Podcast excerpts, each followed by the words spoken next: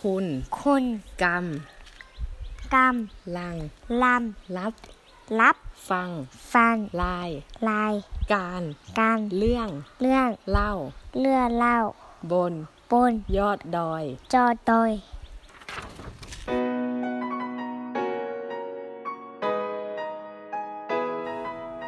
สวัสดีท่านผู้ฟังทาง Infinity Podcast นะครับ ขอต้อนรับเข้าสู่รายการเรื่องเล่าบนยอดดอยนะครับ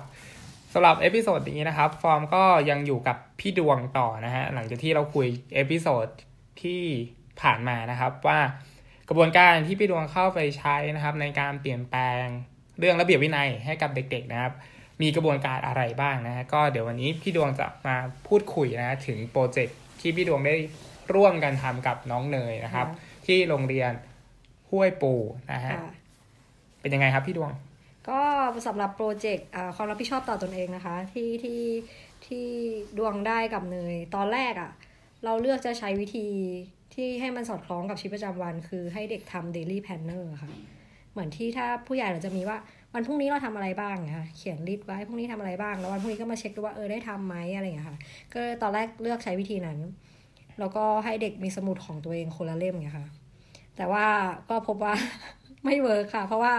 เด็กก็บางทีก็เขียนล่วงหน้าไปเลย แล้วก็แบบไม่ไม่คิดอะค่ะเหมือนไม่ได้ตั้งใจวางแผนจริงๆอะว่าเออจะทำอะไรกันแน่ เหมือนว่าก็ลอกจากของเดิมอืมแล้วก็แบบติ๊กติ๊กติ๊กให้แบบผ่านๆไปมีส่งครูอะไรอย่างเงี้ยเฉยๆอย่างเงี้ยค่ะอืมก็เลยส่วนใหญ่วิธีหลัก ๆ ที่ใช้คือ พูดคุยค่ะอืมก็คือถ้าสมมติเจอเขาทำตัวไม่น่ารักปุ๊บ เราก็ถามเขาก่อน ว่า เออทำไมทำอย่างนี้เหมือนเหมือนว่า มีเด็กคนนึงอะค่ะ ไม่ส่งไม่ส่งกันบ้าน แล้ววันรุ่งขึ้นเขาก็เลยไม่มา เราก็รู้แล้วแหละ ว่าปกติเราไม่เคยสั่งกันบ้านเยอะค่ะ แต่ว่าวันนั้นเราสั่งไปสิบข้อแล้วมันเป็นวิชาคณิตศาสตร์ที่เขาไม่ชอบเราก็รู้สึกว่า อืม น่าจะเป็นเพราะเราเนี่ยแหละที่เขาไม่มาโรงเรียน พอเขามาโรงเรียนปุ๊บเราเข้าไปคุยเลย เราก็คุยกับเขาบอกว่า อืม เพราะว่าทำกันบ้านแบบว่าทำกันบ้านไม่ได้ใช่ไหมอะไรอย่างเงี้ย แล้วเราก็ต้องพยายามบอกเขาว่ามันมันไม่ใช่เรื่องผิด มันไม่มีความผิด เออ บอกว่าเนี่ยก็มีคนทำไม่ได้นะ อ่า คนนั้นเขาก็มาถามครูนะอะไรอย่างเงี้ย ถ้าถ้าทำไม่ได้อะครูไม่ว่ามาถามครูได้เลยอะไรอย่างเงี้ยค่ะเขาก็ปรับ เหมือนเขาก็ปรับด้วยตัวเขาเองเขาก็มาถามเรา พอเราสอนปุ๊บเขาก็มีการบ้านส่งตลอดเนี่ยค่ะอืมอืมก็คือใช้วิธีเป็นการพูดคุยอะค่ะ แล้วก็ต้องคอยสังเกตอะค่ะ ว่าทำไมเขาถึงทำอย่างนั้นอย่างเช่น ที่เขาแต่งตัวไม่เรียบร้อยอย่างเงี้ยค่ะ เพราะว่าอย่างเขาอ้วนมากเงี้ยค่ะเขาอ้วนแล้วเสื้อมันก็แบบ มันค่อนข้างปริอะไรอย่างเงี้ยเออแล้วก็พอเข้าใจได้อย่างเงี้ยค่ะหรือแบบบางทีเขาเล่นกีฬาอะไรอย่างเงี้ยค่ะ ก็ต้องมีเอาเสื้อออกบ้าง แต่เราก็ต้องคอยเตือนว่าเออให้เอาเสื้อใส่ในกางเกงนะอะไรอย่างเงี้ยค่ะ คือคอยบอกตลอดว่า วางรองเท้าอ้าวเราก็วางให้ดูด้วยค่ะ นอกนอกจากบอกเขาแล้วเราก็ทำให้ดูเป็นตัวอย่างเนี้ยค่ะอืมส่วนใหญ่จะใช้วิธีแบบนี้ค่ะ ก็คือสังเกตใส่ใจแล้วก็ทำให้ดูเป็นตัวอย่าง อืมแล้วกลุ่มเด็กเป้าหมาย ที่พี่ดวงตั้งใจจะเข้าไปเปลี่ยนแปลงเนี่ยเป็น ทั้งโรงเรียนหรือว่าแค่เด็กกลุ่มไหนครับ ที่ทำไว้คือเฉพาะชั้นป .4 นะคะ แต่ว่าถ้าในใจก็คืออยากอยากทำได้ทั้งโรงเรียนอืมค่ะแต่ว่าก็ไม่ก็ไม่ได้แบบต้องเขาเรียกว่าอะไรอะ ไม่ได้ซีเรียสว่าเอ้ยต้องให้ได้นะอะไรอย่างเงี้ยก็ไปค่อยๆทำไป ถ้าถ้าเจอเด็กทำตัวไม่น่ารักก็บอกอะไรอย่างเงี้ยค่ะถามเขาชวนเขาคุยอย่างเงี้ยค่ะอืมก็หลังจากที่พี่ดวงใช้กระบวนการพวกนี้เนี่ยเข้าไปในตัวเด็กๆอะครับ อยากรู้ว่ามันมีพัฒนาการมันมีการเปลี่ยนแปลงอะไรที่พี่ดวงเห็นชัดๆบ้างในช่วงสี่เดือน ในช่วงเดือนหลังๆที่แบบเราเราใส่พวกนี้ให้เด็กๆไปแล้วแล้ว มีการพัฒนาอะไรบ้างอะไรอย่างเงี้ยครับเรารู้สึกว่าพอเราใช้การพูดคุยอะค่ะ แล้วพอเราอะเราเราฟังเขาพูดเราพูดให้เขาฟังอะไรอย่างเงี้ยแล้วพอมันสนิทกันมากขึ้นเงี้ยเขาจะมีความสบายใจอย่างเงี้ยอืมแล้วพอเขาสบายใจเขาก็กล้ากล้าที่จะ ถามเราเงี้ยค่ะสมมติว่าเขาไม่ได้ปุ๊บถ้าแต่ก่อนเนี่ยเขาก็จะไม่กล้าละเขาก็จะถามเพื่อนเอาบางทีเพื่อนก็อาจจะไม่ได้เหมือนกัน แต่พอทีเนี้ยพอเขาไม่ได้ปุ๊บเขาจะรีบถามเราเลยแล้วถ้าแบบเราก็สามารถให้คำตอบเขาได้ทันเงี้ยค่ะแล้วอย่างมีอ่าเด็กที่คนหนึ่งอะโดโดอย่างเงี้ย คือเขาอ่านอ่านกับเขียนภาษาไทยไม่ไม่ไม่ได้ไม่ดีอะค่ะอืมแต่ว่าเขาพูดกับฟังอะคือคือคือเก่งมากแล้วทีเนี้ยด้วยความที่พี่ดวงรับผิดชอบสอนคณิตศาสตร์ อะไรอย่างเงี้ยค่ะ แล้วเขาว่าไม่ชอบเลขเลย เขาบวกเลขไม่เป็นเลย แบบบวกเลขธรรมดาก็ไม่ได้เก้าบวกหนึ่งอะไรอย่างเงี้ยก็ไม่ได้ค่ะอืมแต่ว่าพอเราบอกเขาว่าเอ้ยมันไม่ได้ใช่เรื่องผิดนะ แล้วเราก็แบบไปช่วยสอนจนตอนนี้เขาสามารถบวกเลขได้เลยค่ะอืมอืมอันนี้ก็ยินดีกับลูกศิษย์ครูดวงด้วยนะฮะอ่าเออแล้วมี ประเด็นไหนอยากแชร์อีกไหมครับ เกี่ยวกับความประทับใจในตัวเด็กๆอะไรเงี้ยหลังจากที่พี่ดวงใส่กระบวนการพวกพวกนี้เข้าไปหรือว่าในชั้นเรียนของพี่ดวงก็ได้ว่าอ่าค่าบเรียนไหนที่พี่ดวงรู้สึกประทับใจอะไรเงี้ยในตัวเด็กๆอะไรเงี้ยจริง ๆชอบเด็กที่นี่นะคะเรารู้สึกว่าพื้นฐานของของเด็กที่เนี่ยเขาเขามีจิตใจที่ดีอยู่แล้วนะคะดังนั้นเวลาถ้าสมมติเขาทำตัวไม่น่ารักเนี่ย แค่เราพูดนิดหน่อย อธิบายให้เขาเข้าใจเหตุผลอะไรเงี้ยเขาก็เข้าใจ พอเขาเข้าใจเขาก็จะไม่ทำแบบนั้นอีกที่มันไม่น่ารักไงคะอืมเออเรารู้สึกว่าคุยง่ายมากอืมอืมก็คือเราคุยก่อนเนาะใช่เราไม่ได้ตัดสินเราไม่ได้ใช่หตัดสินเาแบบคุยค่อยๆอธิบายเรก็ค่อืมฟังเขาว่าเออทำไมถามอืมเขาก่อนว่า เอออทำไมแบบนี้อะไรเงี้ยค่ะแล้วฟังเขาแล้วก็อืม แล้วก็บอกเหตุและผลเขาไปเขาเข้าใจได้ไงอืมเพราะฉะนั้นเชื่อว่าเด็กๆทุกคนสามารถที่จะ รับรู้เหตุและผลได้อ่าใช่ค่ะเนาะเราด็กสามารถที่จะพูดคุยใช่ได้เพียงแต่อาจจะต้องใช้เวลานิดนึงเพราะว่าอืมด้วยความที่เขาเป็นเด็กใช่นะค่ะแต่ว่าเขารู้แหละเนาะเขารู้ใช่ค่ะ มันบางทีเขาเขาสังเกตเราได้วยซ้ำเขาสังเกตสมมติว่าเราถ้าเราเริ่มแบบ เราไม่ได้แบบไม่ได้ด่าหรือตีแต่เรา ถ้าเราเริ่มเงียบไปเงี้ยเขาจะรู้แล้วว่า อืมเขาทำตัวไม่ถูกนะอืมแล้วเขาก็จะพยายามทำอะไรสักอย่างอืม แบบเอามาชวนเราคุยหรืออะไรอย่างเงี้ยอืมเขากลัวเรางอนมากอะไรอย่างเงี้ยค่ะใช่ อันนี้นี่ฟอร์มก็เป็นเหมือนกันนะเออแต่เดี๋ยวฟอร์มก็จะมาแชร์ในใช่ในในเรื่องราวของฟอร์มก็ก็ใช้กระบวนการเหล่านี้เหมือนเหมือนที่พี่ดวงเนี่ยแค่มองตาเนี่ยก็รู้ละอะไรเงี้ยโดยที่แบบเราไม่ต้องพูด แต่ว่ามันผ่านกระบวนการในการพูดคุยอ่าใช่ในการทำนความด้วยเข้าใจสนิทในการอืมรู้จักกันอะไรเงี้ยใช่ให้มากขึ้นเนี้ยก่อนที่จะมาแบบแค่มองตาแล้วแบบอืมรู้แล้วว่าเฮ้ยครูต้องการให้เธอทำอะไรอืมนะอะไรเงี้ย ซึ่งอันนี้เดี๋ยวฟอร์มมาแชร์ในส่วนของฟอร์มอ่าอะไรเงี้ยแต่วันนี้อยากฟังพี่ดวงนะครับ อืมจะรอส่วนฟังของฟอร์มนะคะครับ ส่วนของน้องเนยมีอะไรไหมพี่อยากอยากจะแชร์น้องเมย์น้องน้องเนยไม่ต้องเส์ถามน้องเนยส์คนเดียวเหรออะเผื่ออยากอยากอยากฟังพี่ดวงมากเกี่ยวกับการมี buddy อะไรเงี้ยอ๋อเพราะว่า episode ก่อนนั้น episode ที่อ่าน้องเจคนเดียวน้องเจไปคนเดียวไง มันก็จะมีบริบทของการไปคนเดียวอะไรเงี้ยทีนี้บริบทของการไปเป็นคู่เนี่ยมันอืมมันมันยังไงบ้างมันมีมันความรู้สึกยังไงบ้างดีค่ะ ควรมาเป็นคู่ค่ะ เพราะว่ามันจะมีคนช่วย support เราสมมติอืมน้องเขาอาจจะ ไม่ได้ถนัดหลายอย่างอะไรเงี้ยแต่เขาก็เรามีคนช่วยไงค่ะ เรามีคนบางทีเราบ่นเราก็มีคนฟัง สมมุติเราอย่างเช่น เนี่ยเอ่ออะเราหมู่บ้านเด็กมันอยู่ไกลใช่ไหมคะแล้วเราอยากไปแต่เราขี่มอเตอร์ไซค์ไม่เป็นอืมเราก็แบบยังมีเออเราก็อุ่นใจว่า เอ้ย มีเขาเป็นเพื่อนอะอืมมีเด็กเป็นเพื่อนอะไรเงี้ยค่ะ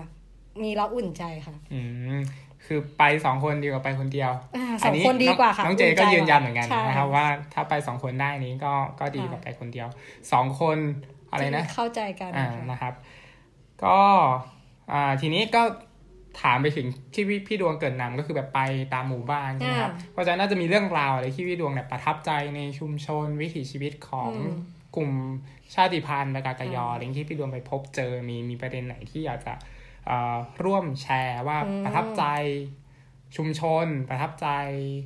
คนคนอ่านี้อะไรเงี้ยครับอืมลองค่ะลองช่วยแชร์นิดนึงก็คือเราได้ไปครบทุกหมู่บ้านนะคะ แล้วเราก็ชอบทุกหมู่บ้าน เพราะว่าเรารู้สึกว่าชาวบ้านค่อนข้างน่ารักกับเรามาก เหมือนอย่างอ่า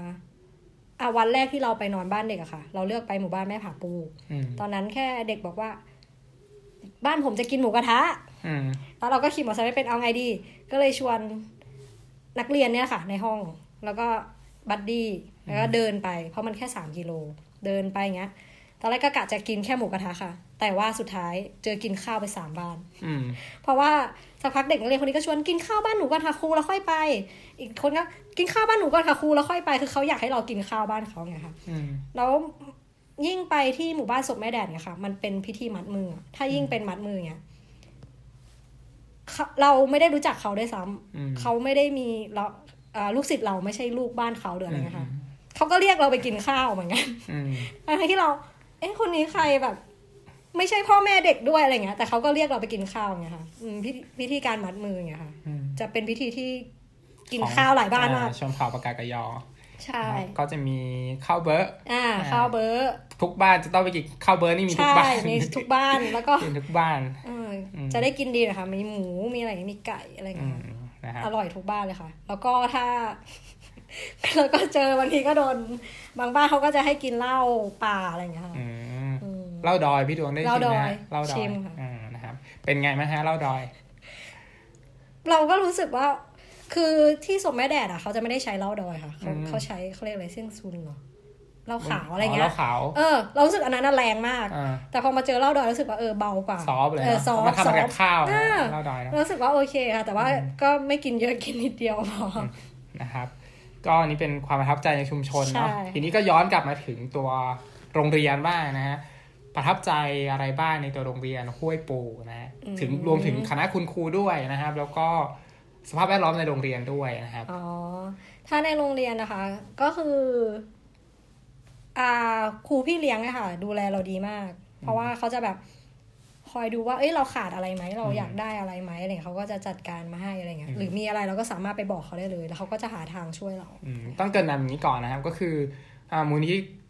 ก็ฝันเด็กนะฮะค่ะส่งอาสาสมัครอย่างพวกเราอันเนี้ยใช่เป็นครูอาสาแต่จะมีครูพี่เลี้ยงนะอ่าที่เป็นคนคอยดูแลซึ่งเป็นอ่าครูจริงๆเป็นครูประจำการจริง ๆ คอยดูแลว่าเราขาดเหลืออะไรตรงไหนบ้างอืมหรือว่า